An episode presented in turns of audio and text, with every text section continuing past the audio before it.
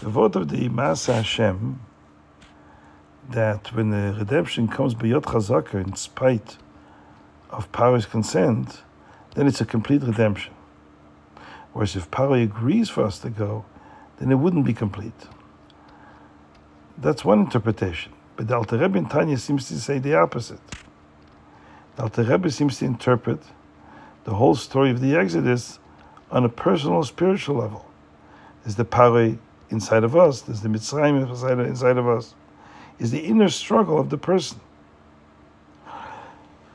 The Alter Rebbe asked the famous question, why did Hashem have to lie to Paro and say, Moshe, tell Paro, we're only going for three days.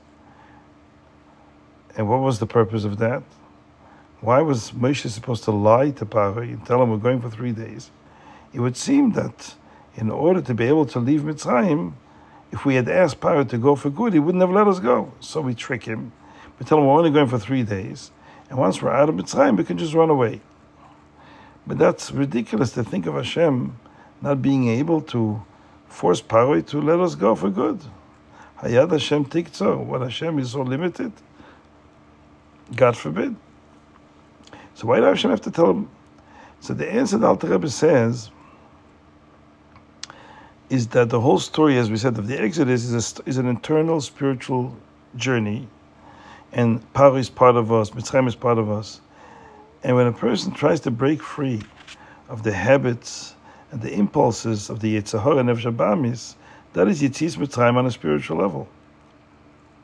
But there are two stages in that. The first stage, when a person is still very much attached to that world of the Yetzer Hara and the Nefesh it's hard to leave and, and feel completely free of the shackles of the Nefesh At first, we tell the Jew, run away, in spite of the power in you, in spite of the Mitzrayim. The Mitzrayim and Paro are still very much alive and a threatening force. But you just ignore them and overpower them and run away. And that's the first step of Yitzias Mitzrayim. But that's an incomplete exodus. The complete exodus happens after 49 days by Matan Torah when the Jews were able to transform that adversarial force of the Nefesh Bamis into a positive force, an ally, an ally to the Nefesh Elokis. So that takes time. As they say, in the beginning, you know, the person is still connected to Mitzrayim as they say, you can take the Jew out of Mitzrayim, you can take, take, can't take out the Mitzrayim out of the Jew. But as time passes, the person weans himself from his past, is able to complete the journey. So here it's the opposite. To leave Mitzrayim in spite of Paroi is an incomplete redemption. When you see the Exodus from a spiritual perspective, it's incomplete when the Exodus is in spite of Paroi. It becomes more complete when you manage to transform the power inside of you and make him a positive force that is uh, participating in that journey of redemption. So the Maasei Hashem speaks about the story literally. Literally, the story is about a Paro, an evil king that is trying to oppress us. So, of course, we don't want to have any part in him. We want to leave and cut all our ties with Paro and run as far as we can. We don't even want him to be part of our redemption, as the Maasei Hashem says. But once you translate that story into a spiritual, a personal spiritual journey, then it's the opposite. The power is very much part of you. It's not some separate force. It's part of you that you need to transform.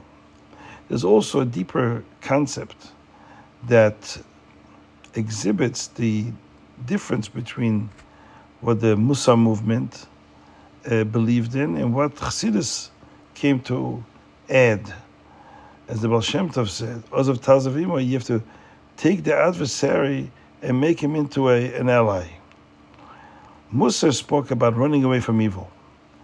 And you don't want any part of evil. You don't want any connection to evil. Not even the most subtle way. You run away. Evil is evil. You want to put evil behind you. The Baal Shem Tov taught us, and that's what the Alter Rebbe says in Tanya, is the trans- to transform evil into good. Because at the end of the day, Hashem is lamato mata din tachlis. He's everywhere. He's in the lowest dimensions of creation. in the lowest annals of evil, he's also there. He's lamata mata din tachlis. And Memele, the ultimate purpose of us is to discover the godly goodness that's inside even the most evil place in the world. Ultimately, is transform evil into good, darkness into light. And that's the difference between these two interpretations.